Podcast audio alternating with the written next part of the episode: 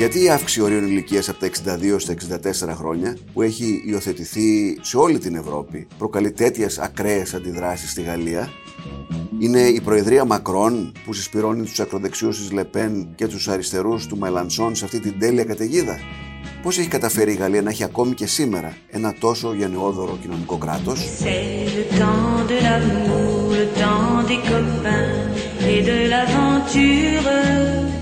Quand le temps va et vient, on ne pense à rien, malgré ses blessures. Ακούτε το ράδιο Κάπα, το εβδομαδιαίο podcast καθημερινής. Είμαι ο Νότης Παπαδόπουλος και συζητώ σήμερα με τη συγγραφέα και ιστορικό Σώτη Τριανταφύλλου. On se dit qu'à 20 ans, on est les rois du monde. Κυρία Τριανταφύλλου, σας καλωσορίζω στο ράδιο Κάπα. Γεια σας. Ε, ζείτε στο Παρίσι χρόνια τώρα βλέπουμε εικόνες τι οποίες δεν τις έχουμε ξανά. Δηλαδή, φαντάζομαι οι παλιότεροι τις έχουν δει στο Μάιο του 68.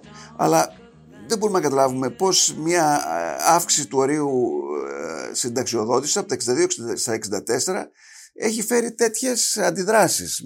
Και βλέπω και μια ε, ανεξάντλητη, μια ανεξήγητη καταστροφική μανία. Τι συμβαίνει; Τέτοιες σκηνές έχουμε συχνά στη Γαλλία. Αυτή τη φορά έχουν ε, πάρει μεγαλύτερη δημοσιότητα από τα μη γαλλικά μέσα. Ε, παίζουν πολλά πράγματα ρόλο γι' αυτό. Καταρχάς έχει γενικευθεί παντού η ροή ειδήσεων, οπότε διαρκώς ε, ε, τροφοδοτείται από τέτοιου είδους γεγονότα όλο και περισσότερο καθώς ε, περνά ο χρόνος. Το δεύτερο είναι ότι έχει γιγαντωθεί αρκετά το λεγόμενο μαύρο μπλοκ και παρότι πάντοτε υπήρχαν αυτό, αυτοί που ονομάζουμε και στην Ελλάδα μπαχαλάκιδες και είναι ένας επίοικης όρος στην πραγματικότητα. Θα πρέπει να λέμε αναρχοφασίστες, βάνδαλοι, θα πρέπει να είμαστε δηλαδή πιο σαφείς και περιγραφικοί. Έχει λοιπόν διωγγωθεί το μαύρο μπλοκ τα τελευταία 10-15 χρόνια. Και ενώ ε, παλιότερα βρισκόταν στο περιθώριο των διαδηλώσεων και απο, απομονώνονταν κατά κάποιον τρόπο, τώρα βρίσκεται συχνά στο κέντρο τους. Ιδιαίτερα το μαύρο μπλοκ έχει καταλάβει τον οικολογικό χώρο ο οποίος πριν από 15, 20, 30 χρόνια ήταν παιδιά των λουλουδιών με γλάστρες και τέτοια και τώρα έχουν ριζοσπαστικοποιηθεί. Αυτοί περίπου είναι οι παράγοντες που κάνουν αυτό το φαινόμενο το τόσο σύνηθες στη Γαλλία τόσο θεαματικό. Ναι, από την άλλη μεριά είδαμε, είδα μια συγκέντρωση περιπτώσει και λέγανε 800.000 άνθρωποι στο Παρίσι. Λοιπόν, Φαντάζομαι αυτό η, τώρα η μεγάλη είναι... πλειονότητα δεν είναι γι' αυτό. Αντιδρούν στο. Βεβαίως δεν ναι, είναι γι' αυτό. Ναι. Βεβαίως δεν είναι αυτό. Τώρα, α, αυτοί οι αγώνες, ε, οι συνδικαλιστικοί, ας πούμε, για το ε, συνταξιοδοτικό, έχουν γίνει πέντε ή έξι φορές ως τώρα. Οποιαδήποτε φορά δηλαδή κάποια κυβέρνηση, κάποια προεδρία και κάποιος υπουργός εργασίας προσπαθούσε να αλλάξει το συνταξιοδοτικό. Και το απέσυρε. Έχει αποσυρθεί δηλαδή νομοσχέδιο τέσσερις φορές ως τώρα. Ο Μακρόν όμως από το 2017 είπε ότι το, το έθεσε στο πρόγραμμά του πια ναι, προεκλογικά το υποσχέθηκε. Και είπε ότι δεν επρόκειτο να κάνει πίσω σε αυτό. Ναι. Έκανε βέβαια, διότι κατά τη διάρκεια της πανδημίας ε, δεν ήθελε να περάσει κάτι που θα ήταν τόσο ας πούμε σημαντικό για, για τους εργαζομένους. Η αντίδραση λοιπόν στο, στο νομοσχέδιο, στο νόμο έτσι όπως έχει πλέον περάσει, γιατί πέρασε ως νόμος με, το, με την προσφυγή στο, στο 43-9 του συντάγματος, και περιμένουμε τώρα την απόφαση του Συνταγματικού Συμβουλίου για το αν, εν πάση περιπτώσει, θα επικυρωθεί, δεν, δεν γίνονται για το συνταξιοδοτικό μόνο, γίνονται ως αντίδραση στην Προεδρία, ε, η οποία έχει αναδειχθεί με οριακά ποσοστά και με τη λογική του το μη χείρον βέλτιστον. Έτσι, αυτό είναι γνωστό ναι. έτσι, και στη Γαλλία και στην Ευρώπη γενικότερα ότι πολλοί άνθρωποι ε, ψήφισαν τον Μακρόν στο δεύτερο γύρο για να μην αναδειχθεί η Λεπέν. Δεν είναι τρόπος για να αναδεικνύεται ένας πρόεδρος αυτός. Ναι. Ε, άρα ο Μακρόν έχει ε, έχει λίγους φίλους. Γιατί όμως είναι τόσο αντιπαθής ο Μακρόν; Θέλω να πω, είναι και από τους πιο νέους πρόεδρους στην Γαλλία, δεν είναι; Δεν είναι ακριβώς ότι είναι αντιπαθής ο ίδιος. Είναι ναι. ότι η πολιτική του δεν εντάσσεται ούτε στη δεξιά ακριβώς, ούτε στην αριστερά. Επομένως, Βάλετε από παντού. ταλαντεύεται στη, ναι. στη μέση. Είναι λίγο το χωριάτικο πιανού είσαι εσύ, ας πούμε. Πού ανήκεις εσύ; Mm. Κάπως έτσι. Και γιατί δεν είσαι δικός μας; Υπάρχει δηλαδή ένα στοιχείο επαρχιωτισμού σε αυτό και ιδεολειψίας. Διότι το, το μίσος, γιατί περί μίσους πρόκειται, έτσι, προκύπτει και από τη δεξιά και από την αριστερά. Δηλαδή σε, πέρα σε, ίση ποσότητα. Έχουμε αυτή την τέλεια καταιγίδα που οι οπαδοί της Λεπέν και, και οι οπαδοί του, του Μελανσόν συναντώνται και ε, χτυπάνε τον πρόεδρο; Για να το πούμε σχηματικά συμβαίνει αυτό. Αλλά ναι. ε, ε, δεν είναι μόνο το ότι τον χτυπάνε, δηλαδή χτυπάνε το πρόγραμμά του, χτυπάνε και το πρόσωπό του. Γιατί είναι αυτακρατορικό. Ότι είναι, είναι απόμακρος. Είναι, ε, αν μισείς κάποιον και την πολιτική του και αυτό που, που κατά κάποιο τρόπο εκπροσωπεί, μπορείς να βρεις ένα σωρό πράγματα να, ναι. για να τον, να τον πλήξεις ότι είναι απόμακρος. Αν δεν ήταν απόμακρος θα ήταν ε, χωρίς κύρος. Ε, αν αν ε, ας πούμε είναι σοβαρός είναι υπερβολικά σοβαρός. Αν είναι, δεν είναι πολύ σοβαρός είναι γελίος. Ε, δεν, δεν υπάρχει δηλαδή ένα μέτρο όλων αυτών των πραγμάτων. Ναι, είναι θέμα πρόθεσης. Αντιλαμβάνομαι ότι ο Μακρόν έδωσε χρήματα τώρα με την πανδημία και με την, αυτή την ενεργειακή κρίση. Δηλαδή προσπάθησε να βοηθήσει τον κόσμο ή όχι; Η Γαλλία κύριε Παπαδόπουλε, είναι ένα, μια κοινωνία κοινωνικής προστασίας. Ναι. Ε, η φτώχεια που υπάρχει, όπου υπάρχει, οφείλεται σε πολύ συγκεκριμένες αιτίες. Για παράδειγμα, όταν κάποιος δεν πάει σχολείο, αν δηλαδή αντί να πηγαίνει στο σχολείο, πηγαίνει στο τζαμί ή πηγαίνει στις συμμορίες. Δεν υπάρχει μέλλον για αυτόν. Πώς να υπάρξει, άμα δεν έχει την παραμικρή δεξιότητα. Εξάλλου, σε χώρες σαν τη Γαλλία, οι άνθρωποι που ε, έχουν τελειώσει μόνο το δημοτικό ε, εκπροσωπούν ένα 3-4% του εργατικού δυναμικού. Δεν υπάρχουν εργασίες για ανθρώπους που δεν έχουν πάει σχολείο. Πάει αυτό. Άρα γίνεσαι πολύ φτωχός ή γίνεσαι εγκληματίας. Πλούσιος εγκληματίας. Άλλο αυτό. Δεύτερο, αν έχεις σοβαρά προβλήματα που δημιουργούν είτε αντικοινωνική συμπεριφορά είτε αδυναμία προς εργασία. Δηλαδή ναρκωτικά, αλκοολισμός, τέτοια πράγματα. Ψυχοπάθεια. Τρίτο, αν δεν έχει κάποιος εργαστεί ποτέ στη ζωή. Α πούμε μητέρες πολίτεκνες που είναι και μόνες και έχουν ζήσει μόνο με επιδόματα κατά τη διάρκεια της νεανικής τους ζωής και όταν τα παιδιά μεγαλώνουν δεν έχουν πια τα επιδόματα. Αυτοί οι άνθρωποι είναι πολύ φτωχοί. Αλλά θέλει, θέλει προσπάθεια για να μπει σε αυτές τις κατηγορίες. Ναι, μα θέλω να πω, αυτό, είναι, αυτό που περιγράφει είναι κάποιοι περιθωριακοί άνθρωποι οι οποίοι θα είναι πολύ μικρό ποσοστό του πληθυσμού. Είναι ένα μικρό ποσοστό του πληθυσμού, σίγουρα. Και επίσης και σε αυτό το μικρό ποσοστό υπάρχει ένα δίχτυ. Υπάρχει ένας τρόπος δηλαδή να τους πιάσεις πρωτού πέσουν στον πάτο. Θεωρείται το πιο γενναιόδωρο κοινωνικό κράτος στην Ευρώπη. Δεν, δεν ξέρω, φαντάζομαι. Ε, ίσως η Σκανδιναβία να, να είναι ε, στο ίδιο ίσως επίπεδο. η Σκανδιναβία, αλλά ναι. οι σκανδιναβικές χώρες έχουν μικρούς πληθυσμούς. Είναι, είναι τελείως διαφορετική περίπτωση. Mm. Εδώ έχουμε σχεδόν 70 εκατομμύρια κόσμο. Ναι. Ε, με, ε, πολύ, πολύ φιλετικό. Είναι, είναι μια τελείως διαφορετική κοινωνία και ένα τελείως διαφορετικό υλικό με το οποίο έχει, έχει να συνδιαλεγεί κανείς όταν είναι κρατικός μηχανισμός. Τι κάνει λοιπόν ο Μακρόν, κάτι πάρα πολύ μικρό, μια πολύ μικρή αλλαγή για να εξοικονομήσει ένα δισεκατομμύριο που είναι ένα τίποτα, ένα τίποτα για τον, για τον προπολογισμό της Γαλλίας, τον οποίο θέλει. Νομίζω είναι τρία-τρει ο προπολογισμό, κάτι τέτοιο, δεν είναι της Γαλλίας, φαντάζομαι. Ναι, ναι. ναι είναι τρία-τρει. Αστεία. Με όλα αυτά. Είναι, είναι αστείο.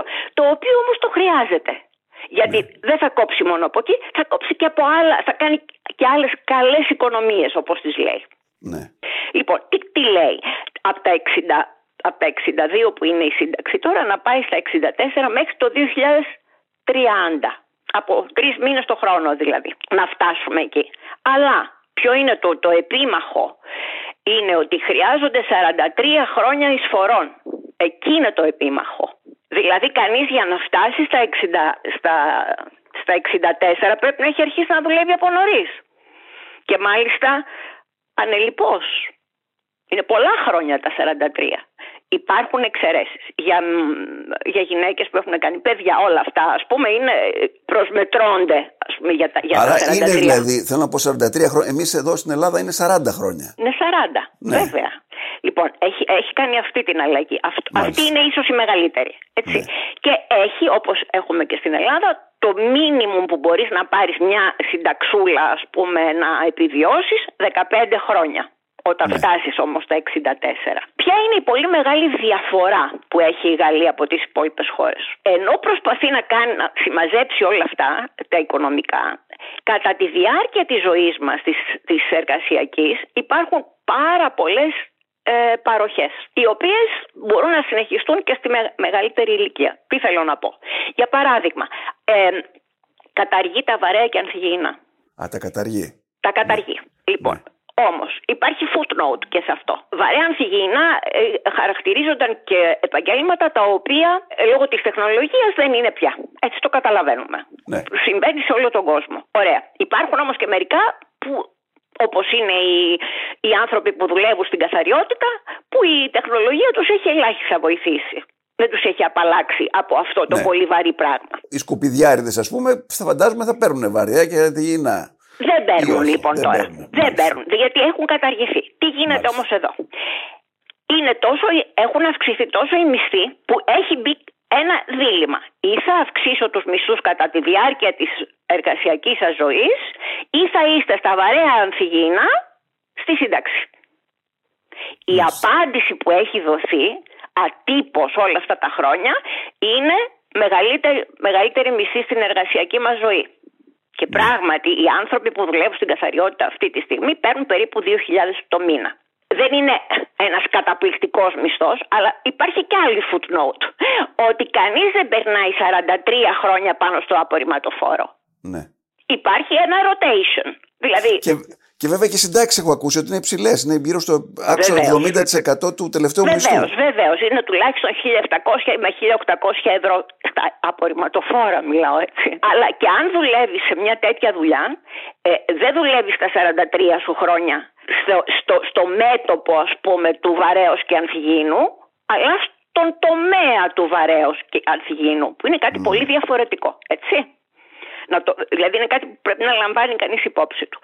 Ε, γενικά η τάση που υπήρχε πάντοτε στη Γαλλία ήταν να πληρωνόμαστε καλά κατά τη διάρκεια των νεανικών μας χρόνων και να φτιάχνουμε ένα, ένα μαξιλαράκι για τα γυρατιά.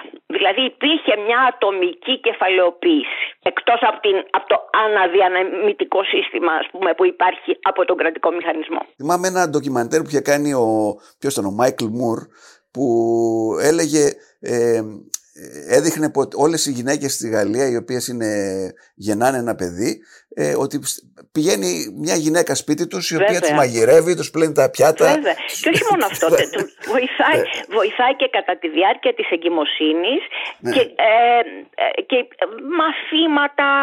Ε, μετά υπάρχουν, υπάρχουν ε, οι σταθμοί που λέγονται de la petite enfance που ε, δίνει στο παιδί ας πούμε, κατά τη διάρκεια των, ε, το- τον πρώτο, του, του πρώτου χρόνου ας πούμε, ή του δεύτερου χρόνου της ζωής του ας πούμε, και το, το απασχολούν ώστε να μπορείς να εργαστείς. Γίνεται αρκετά εύκολο όσο μπορεί να είναι εύκολο κάτι τέτοιο ε, η- ο συνδυασμός της μητρότητας με την εργασία. Και βεβαίως υπάρχουν πάρα πολλά οικογενειακά επιδόματα. Σχεδόν η μισή Γάλλη, ένα 40 ε, 5, ας πούμε 47% των Γάλλων παίρνει κάποιο επίδομα. Επίδομα ενοικίου, επίδομα αναπηρίας, έχουμε και πολλούς ανάπηρους. Ναι. 12 εκατομμύρια Γάλλοι δηλώνουν ότι έχουν κάποιο είδους αναπηρία. Είναι πάρα πολλοί. Μπορούμε να τους, να τους πιστέψουμε. Να τους πιστέψουμε. Ε, πάντως ε, εισπράττουν ε, βοηθήματα ας πούμε για διάφορες... Είναι ε, γενναιόδωρο, εν πάση περιπτώσει. Και βέβαια και το, το, θυμάμαι τα πανεπιστήμια, η κόρη μου είχε κάνει ένα μεταπτυχιακό στη Γαλλία, είναι 500 ευρώ το χρόνο, αν θυμάμαι το, τα δίδακτρα. Κάτι αστείο. Και Ναι, λιγότερο, ναι, τίποτα. ναι. Είναι, είναι ένα δικαίωμα εγγραφής. Α πούμε, δεν, είναι, δι- δεν θεωρούνται δίδακτρα. Η λέξη απαγορεύεται. Ναι. Είναι 350 ευρώ περίπου, Ναι. ας πούμε, όταν εγγράφεσαι που σου δίνουν την κάρτα σου, που σου δίνουν κάποια πράγματα ας πούμε. Δηλαδή θέλω να πω είναι και κτημένα ε, τα οποία στις περισσότερες χώρες της Ευρώπης ε, τα κοιτάμε με το κι άλλοι. Ε, νομίζω ότι λίγο πολύ υπάρχουν ε, υπάρχουν σε όλες τις χώρες της Ευρώπης, όχι στην Ελλάδα για ευνόητους λόγους, δηλαδή για λόγους ότι δεν δεν υπάρχει η παραγωγική βάση, έτσι, δεν υπάρχει το, το, το, το πλούτος που, που υπάρχει στις υπόλοιπες ευρωπαϊκές χώρες. Αλλά γενικά υπάρχει, η Βρετανία ίσως είναι λιγότερο ας πούμε γενναιόδορη, όχι ίσως, είναι λιγότερο γενναιόδορη παρότι η φιλοσοφία της είναι ίδια. Η φιλοσοφία του, του κοινωνικού κράτους είναι ίδια, απλώς στην πράξη ε, δεν λειτουργεί με τον ίδιο τρόπο. Τώρα μπορείτε να μου εξηγήσετε πώς ε, ο Λεπέν έχει καταφέρει να αγκαλιάσει τόσο πολύ ας πούμε τις, ε, τις λαϊκές μάζες, τα λαϊκά στρώματα και το είδαμε και αυτό και φαντάζομαι στα κίτρινα γυλαίκα που θα ήταν και αρκετά πίσω από, αυτές, από αυτή την κίνηση. Ένας λόγος είναι ότι συνδυάζει την αριστερά με τη δεξιά λαϊκή δεξιά με την, ε, με την αριστερά υπό την έννοια ότι η εξουσία είναι πάντα διεφθαρμένη και οι ελίτ ας πούμε μας κοροϊδεύουν και οι πλούσιοι τρώνε με χρυσά κουτάλια και τέτοια πράγματα. Ε, υπάρχει μια απλοϊκή έτσι, αντίληψη για την, για την κοινωνία και την οικονομία. Η ίδια η Λεπέν η καημένη δεν έχει την παραμικρή γοητεία σαν, σαν άτομο και δεν έχει και ικανότητες. Και αυτή η έλλειψη γοητείας και η έλλειψη ικανοτήτων ε, δημιουργεί ταυτίσεις. Ε, δηλαδή είναι ένα, είναι, είναι ένας άτομο. Περίπου ναι. ναι. Περίπου ναι. Είναι μια γυναίκα που έχει κάνει τρία παιδιά ας πούμε και ε, σαν να μην θυμούνται ότι είναι κόρη μιας πολύ πλούσιας οικογένειας φασιστοειδών ας πούμε τεράτων ε, και ότι κληρονόμησε το κόμμα του πατέρα της. Κάνουν μια αφαίρεση ως προς αυτό. Είναι ένα φαινόμενο, ναι. Στη Γαλλία υπάρχει αυτό που είδαμε και στο Brexit, ε, ε, τεράστια διαφορά απόψεων μεταξύ των πόλεων και της επαρχίας; Ναι, είναι ένα, είναι ένα από τα ζητήματα που αντιμετωπίζουμε πολλά χρόνια στη Γαλλία, αλλά όλο και λιγότερο κατά τη γνώμη μου, γιατί ε, το Παρίσι είχε ε, πάντα τη λάμψη που, που ξέρουμε ότι είχε, έχει χάσει ένα μέρος από τη λάμψη του ε, και υπήρχε αυτό που ονομαζόταν παριζιανισμός, δηλαδή μια υπερτροφική ας πούμε σπουδαιότητα για την, ε, για την πρωτεύουσα και η παραμέληση για, τη, για την υπόλοιπη Γαλλία. Αυτό δεν ισχύει πια στην πράξη.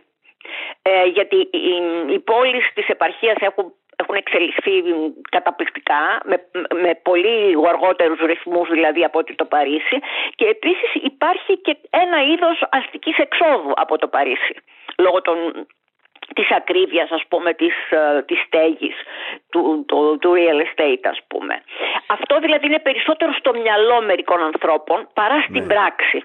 Αλλά το κοινωνικό κράτος είναι, πολύ είναι πιο χαμηλό, ας πούμε, στην επαρχία, το, όπως ε, διαμαρτύρονταν οι, οι, Βρετανοί από ότι στην, στο Λονδίνο ή στο, ή στο Παρίσι. Όχι, αλλά υπάρχει το εξής φαινόμενο, το οποίο ε, ε, παρατηρούμε και σε άλλες ευρωπαϊκές ε, χώρες και νομίζω και στην Ελλάδα.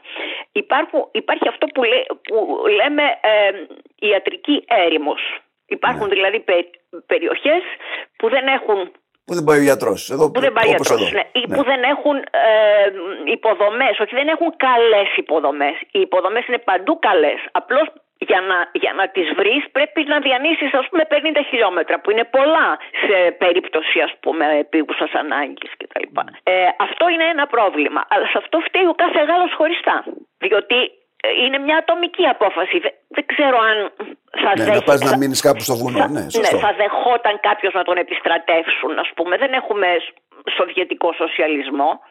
Άρα θα πρέπει κάπως να, να υπάρχει ίσως ένα κίνητρο, αλλά και αυτό μου φαίνεται σαν να τον αγοράζεις ο γιατρός. Δεν, δεν γίνεται γιατρός για να βγάλει χρήματα, λέμε τώρα. Τι άλλο μπορούμε να πούμε για να καταλάβουμε περισσότερο, γιατί ε, ε, εγώ τα λέω αυτά, γιατί εμείς περάσαμε, όπως ξέρετε, αυτή τη δεκαετία των μνημονίων που γίνανε απίθανα πράγματα για, για την Ελλάδα, χωρίς επί της ουσίας ε, τέτοιες εκδηλώσεις διαμαρτυρίας και καταστροφής. Νομίζω ότι οι Έλληνες καταλάβαιναν ότι τα οικονομικά μας δεν αντέχουν, αντέχουν. περισσότερες πολυτέλειες. Πράγμα που οι Γάλλοι δεν το καταλαβαίνουν ίσως και να έχουν κάποιο δίκιο σε αυτό, ε, με την έννοια ότι δεν θα υπήρχε αντίρρηση και θα ήταν αρκετά λογικό να αυξηθούν λίγο οι φόροι στις μεγάλες περιουσίες. Ε, όχι στα μεγάλα εισοδήματα, στις μεγάλες περιουσίες. Τα μεγάλα εισοδήματα ε, φορολογούνται με 47% είναι, είναι ένα όριο Εντάξει, ναι. το 50% είναι το ψυχολογικό όριο έτσι κι αλλιώς. Αλλά. Αυτό που, αυτό που υπήρχε κάποτε ότι αν έχεις από ένα εκατομμύριο ή δύο εκατομμύρια και πάνω σου παίρνουν το 70% ή κάτι τέτοιο απίθανο για το, οποίο έχει διαμαρτυρηθεί ο Ντεπαρτιέ. Αυτό το είχε κάνει ο Ολόντ. Ναι. Αυτό καταργήθηκε. Α, καταργήθηκε. Αυτό καταργήθηκε. Εδώ υπάρχει διαμαρτυρία γι' αυτό που, επειδή ναι. καταργήθηκε. Γιατί λε, ε, λεγόταν, ας πούμε, φόρος μεγάλης περιουσίας και αλληλεγγύης, υποτίθεται. Δηλαδή ότι. Αλλά βεβαίως υπήρχαν, υπήρχαν πολλές διαμαρτυρίες πάνω σε αυτό από την πλευρά ας πούμε, αυτών που είχαν τις μεγάλες περιουσίες. Ε, το θέμα είναι ότι όταν αρχίζεις να φορολογήσει υπερβολικά τα, τα μεγάλα εισοδήματα ε, μειώνεται η επιθυμία και η πρόθεση της ε, επενδύσεων και, να, ναι, και, και, και, και, και θέσεων εργασία. Δεν δημιουργούν αρκετές θέσεις εργασίας. Οπότε το πρόβλημα γίνεται φαύλος κύκλος. Τα μέσα ενημέρωσης τι ρόλο παίζουν σε, αυτή, σε όλη αυτή τη διαδικασία; Και ε, τα κοινωνικά δίκτυα είναι και εκεί τόσο επιθετικά όπως είναι εδώ σε εμάς στην Ελλάδα; Δεν μπορώ να σας πω για τα κοινωνικά δίκτυα ναι, διότι δεν, συμμετέχω, ναι. αλλά ε, φαντάζομαι ότι δεν θα διαφέρουν από άλλα ναι. κοινωνικά δίκτυα. Ναι. Όσο για τα συμβατικά μέσα, ε, στη Γαλλία όπως και αλλού εν πάση περιπτώσει δεν, είναι, δεν υπάρχει γαλλικός εξαιρετισμός, κανένα ε, μέσο δεν θέλει να ταυτίζεται με την κυβέρνηση. Προσπαθούν όλοι να, να ασκούν κριτική. Το πράγμα ε, νομίζω ότι έχει φτάσει σε, ένα, σε μια ακραία κατάσταση. Ακόμα και, και δημοσιογράφοι που συμφωνούν ας πούμε με το, με το, με το νόμο του Μακρόν ε, θεωρούν τον εαυτό τους υποχρεωμένο να ασκήσουν κριτική. Θυμίζει πάρα πολύ την Ελλάδα του 2001 με το Γιαννίτσι αυτό. Γιατί Εντάξει, θυμάστε τότε ότι προσπάθησε να κάνει κάτι ο Γιάννη. Εκεί ήταν, ήταν ναι. μεγάλη ήττα αυτό που, ναι. που συνέβη, όπως είχε συμβεί και, στην, και με την εκπαίδευση, με το νομοσχέδιο Αρσένη, με το νομοσχέδιο ναι. της κυρίας Διαμαντοπούλου. Τέλος πάντων, αυτά ήταν μεγάλες ήττες, τα οποία Μόνο τα που με το, βιώσαμε. Με το συνταξιοδοτικό, εμείς οδηγηθήκαμε ουσιαστικά στη χρεοκοπία 10 χρόνια μετά, 12. Ε, δηλαδή, επειδή δεν πήραμε τα μέτρα που έπρεπε να πάρουμε τότε. Αλλά και τότε τα μέσα ενημέρωσης δυστυχώς όπως και όλα τα κόμματα, ήταν εναντίον του Γιαννίτση και αναγκάστηκε ο Σιμίτης να κάνει πίσω. Ε, βέβαια. Αυτό όμως το ότι αναγκάστηκε να κάνει πίσω είναι ελληνικό. Είναι Ενώ πολύ ο Μακρόν βλέπω ότι επιμένει. Ενώ ο Μακρόν θα επιμείνει μέχρι να, να, να, να, να ακυρώσει τον νόμο μια ανεξάρτητη αρχή, που είναι το Συνταγματικό Συμβούλιο. Α, υπάρχει και αυτό πιθανότητα. Ναι, περιμένουμε την απάντηση 14 Απριλίου. Αυτό είναι το, το τελευταίο του χαρτί. Αλλά πώς μπορεί μια απόφαση να είναι συνταγματική εφόσον υπάρχει προσφυγή στο Σύνταγμα. Δηλαδή, γιατί, γιατί την, το, το νομοσχέδιο έγινε νόμος με προσφυγή στο 49,3 άρθρο του Συντάγματος. Αυτό είναι που κρίνεται, που θα κρυθεί. αν είχε δικαίωμα να το κάνει. Δηλαδή, αν είχε δικαίωμα να το ναι. κάνει, ακριβώς. Αλλά ε, όπως είπα, ε, οι, οι οικονομίες που γίνονται, οι αποταμιεύσεις, ας πούμε, που μπορούν να, να, προκύψουν από αυτή τη μεταρρύθμιση είναι μικρές. Μεταξύ μας, το κόστος, το πολιτικό κόστος που αναλαμβάνει Τεράστιο. είναι πολύ μεγαλύτερο από το όφελος στο οικονομικό. Ακριβώς. Ναι. Ε, αυτά έχουν αρχίσει, αυτά τα, τα κεκτημένα που, που λέτε έχουν, έχουν παγιωθεί τόσο έντονα από το 1981 περίπου, από την εποχή δηλαδή του Μητερά. Ο Μητερά ε, παραχώρησε πέντε, πέντε εβδομάδες πληρωμένες διακοπές. Δεν, Αυτό δεν υπάρχει πουθενά στην Ευρώπη. Είναι τέσσερις εβδομάδες στην υπόλοιπη Ευρώπη. Ούτε στη Σκανδιναβία από ό,τι ξέρω. Αν στις πέντε εβδομάδες αυτές τις πληρωμένες ε, προσθέσουμε τις αργίες, 11 αργίες έχουμε, 11 μέρε αργίες, και διάφορες άλλες χαμένες μέρες και ώρες που προκύπτουν έτσι μέσα στην εργασιακή ζωή, συν πληρωμένες άδειες για τα παιδιά. Καταλαβαίνετε όλα αυτά ναι. που υπάρχουν ας πούμε, στο, στο κοινωνικό κράτος. Οι άνθρωποι δουλεύουν πολύ, πολύ λιγότερο από όσο νομίζουν. Επίσης, μην ξεχνάτε ότι ε, το μεγαλύτερο ποσοστό των εργαζομένων στη Γαλλία εργάζεται 35 ώρο. Ε, μόνο στις μικρές επιχειρήσεις, δηλαδή στις οικογενειακές επιχειρήσεις, δεν εργάζονται 35 ε, ώρο. Που ναι. υπάρχει πια περισσότερη ας πούμε ρευστότητα. Αλλιώς έχουμε 35 ώρο. Ναι, σωστό.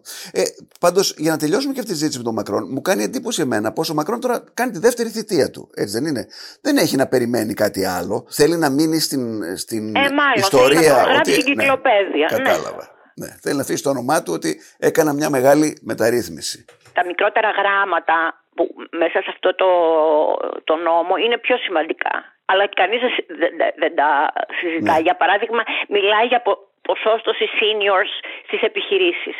Αυτό είναι πολύ σπουδαίο. Κανείς όμως δεν στέκεται σε αυτό.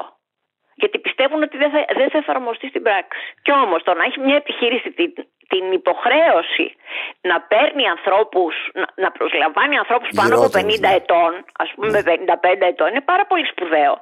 Γιατί αυτοί οι άνθρωποι θα μεταδώσουν πείρα θα έχουμε μια διαγενειακή ας πούμε σχέση και ανταλλαγή. Αλλά εντάξει, έχουμε κολλήσει, και τώρα έχουμε μπλοκαριστεί. Στη Γαλλία έχετε και ποσοστό στα, στα διοικητικά συμβούλια και τα λοιπά γυναικών. Και... Ε, είναι, υποτίθεται πρέπει να είναι 50%. Ναι. Δεν ναι, είναι δηλαδή ναι. το 37% που υπάρχει στην υπόλοιπη Ευρώπη, είναι 50% στα συμβούλια. Ναι. Και τώρα μετά το Μακρόν τι; Έχουμε πραγματικά να διαλέξουμε ανάμεσα σε δύο πολύ ακραία πράγματα και χωρίς, και, και χωρίς ικανότητες. Δεν είναι μόνο η ακρότητα, είναι ότι, ότι υπάρχει ένα είδος μετριοκρατίας. Βέβαια, ο, όποιος και να, να αναδειχθεί στην Προεδρία θα κάνει μια ωραία γαλλική κολοτούμπα. Σωστό. Γιατί, Γιατί... το κράτος διοικείται στην πραγματικότητα με ένα τρόπο. Δεν υπάρχουν πολλοί τρόποι να διοικήσεις ένα κράτος σαν τη Γαλλία. Και βλέπω τα ελλείμματα τώρα και βλέπω εδώ ένα οικονομικό ε, περιοδικό που λέει ότι είναι 100, 100 τόσο 100 του ΑΕΠ. Του ΑΕΠ, βέβαια. Ναι. Δηλαδή έχει, έχει παραβιάσει η Γαλλία και το, το όριο που βάζει η Ευρωπαϊκή Ένωση. Ναι. Με την Ισλαμική τρομοκρατία, ε, απροπό, πώς κατάφερε η Γαλλία από, από εκεί που έχει φτάσει στον Πατακλάν το 2015 σήμερα ε, τα, τα πράγματα να έχουν μαζευτεί; Ρωτάω γιατί και εμείς τώρα έχουμε αρχίσει να έχουμε κάποιες ενδείξεις ότι κάτι πάει να γίνει εδώ. Το πρόβλημα του Ισλάμ στη Γαλλία δεν είναι τόσο η, η τρομοκρατία αυτή καθεαυτή, η οποία έτσι κι αλλιώς η, τρομοκρατία σε όλες τις μορφές έχει πολύ λίγα θύματα και είναι ένα σπάνιο φαινόμενο. Ε, το πρόβλημα είναι ότι, ότι υπάρχουν πάρα πολλοί φανατικοί Ισλαμιστές που βρίσκονται μέσα στις κοινότητες, οι μάμιδες, πιστοί, οικογενειάρχες, παιδιά, όλα αυτά τα πράγματα και ε, επηρεάζουν διάφορες ε, πλευρές της ζωής. Για παράδειγμα το σχολείο, mm. τους καθηγητές, τον τρόπο διδασκαλίας, ένα σωρό μαθήματα, τη βιολογία, την ιστορία, την, την γεωγραφία. Αυτά δεν τα συζητάμε πια, διότι φοβόμαστε ότι θα οξυνθούν τα πνεύματα. Ναι. Διότι το, το, το σύστημα της, του κοσμικού κράτους στη Γαλλία έχει καταρρεύσει εδώ και πολύ καιρό. Απλώς δεν το, δεν το δεν, δεν κάνουμε την κηδεία αυτού, ναι. αυτού του, του νόμου του 1905 για να μην ε, δημιουργηθούν, ε, δημιουργηθεί εμπόλεμη κατάσταση. Όλοι κάνουμε την πάπια. Ναι. Και αισθάνομαι ότι είναι πιο, έχουν αφομοιωθεί πολύ λιγότερο το, οι μουσουλμάνοι μέσα στην γαλλική κοινωνία αντίθετα από ό,τι έχω καταλάβει από την Βρετανία στην οποία έχω ζήσει μερικά χρόνια. Είναι πολύ μεγάλο ζήτημα κύριε Παπαδόπουλε. Απλώς εδώ έχει γίνει προσπάθεια αφομοίωσης στη Βρετανία οι άνθρωποι δεν είναι ότι έχουν αφομοιωθεί, είναι ότι ζουν σε χωριστές ε, κοινωνίες και δεν έρχονται σε επαφή ο ένας με τον άλλο, σε χωριστέ συνοικίες, άρα κοινότητες. Δεν έρχονται σε επαφή ο ένας με τον άλλον και έτσι δεν συγκρούονται. Δεν συγκρούονται τα τελευταία χρόνια γιατί, για παράδειγμα, στο Νότιν Χιλ είχαν σφαγιαστεί. Σωστό. Αλλά είναι κάπως μύθος αυτό ότι εδώ mm. δεν αφομοιώνονται ε, και αλλού έχουν αφομοιωθεί. Παντού χτίζουν τις δικές τους ε, κοινωνίες μέσα στις πόλεις.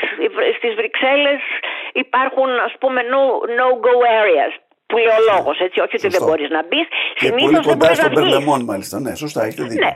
Ε, ε, Συνήθως είναι, συνήθως είναι γκέτο για τους ανθρώπους τους ίδιους, δεν είναι για τον επισκέπτη. Δηλαδή ότι όποιος γεννηθεί σε μια Ισλαμική κοινότητα ευρωπαϊκή είναι πολύ δύσκολο να ξεφύγει από την παγίδα της.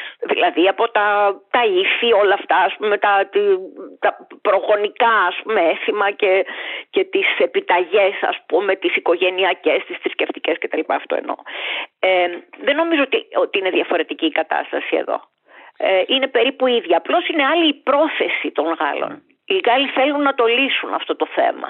Παρ' όλα αυτά, γιατί ήταν, είμαστε λίγο ε, έτσι, σκοτεινοί με αυτά που συζητάμε, η Γαλλία βλέπω να προοδεύει, να, ε, να είναι μπροστά στην καινοτομία, να εξυγχρονίζεται. Αυτά που άκουσα από από ανθρώπους δικούς μου που είχαν πάει στα γαλλικά πανεπιστήμια είναι ότι είναι η αφρόκρεμα. Τι, τι λέτε εσείς; τα γαλλικά πανεπιστήμια αν δεν υποκύψουν στην, στις αμερικανικές εισαγωγές της woke και, και πολιτικής ορθότητας και cancel culture και όλα αυτά ας πούμε νομίζω ότι θα πάμε μπροστά. Αλλά υπάρχει αυτή η επιρροή που είναι τα σκουπίδια της, των Ηνωμένων Πολιτειών κυριολεκτικά από τα κάμπουσες που έρχονται. Και επηρεάζουν τη σκέψη δηλαδή όχι τίποτα άλλο. Επηρεάζουν τον τρόπο με τον οποίο ερευνάμε σε, σε διάφορα πεδία των ανθρωπιστικών επιστημών και κάνουν τα, τα πράγματα πάρα πολύ στενά και αυταρχικά βεβαίως. Γιατί, γιατί προωθούν μια ενιαία σκέψη που είναι πολύ φτωχή,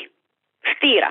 Αυτός ο ναι. κίνδυνος υπάρχει γιατί το, το, το υπόστρωμα υπάρχει στα, ναι. στα, στα α, γαλλικά πανεπιστήμια. Επίσης τα τελευταία χρόνια έχουν, έχουν ε, διχαστεί τα πανεπιστήμια περισσότερο από κάθε άλλη φορά σε σε εκείνα που, είναι, που έχουν κύρος και λειτουργούν ας πούμε με κάπως αμερικανικό management και στα άλλα που μοιάζουν λίγο με τα γνωστά ας πούμε, ξέρετε, τα εγχώρια. Σας ευχαριστούμε πάρα πολύ. Γεια σας, γεια χαρά. Γεια, γεια, γεια. On s'en souvient, on s'en souvient.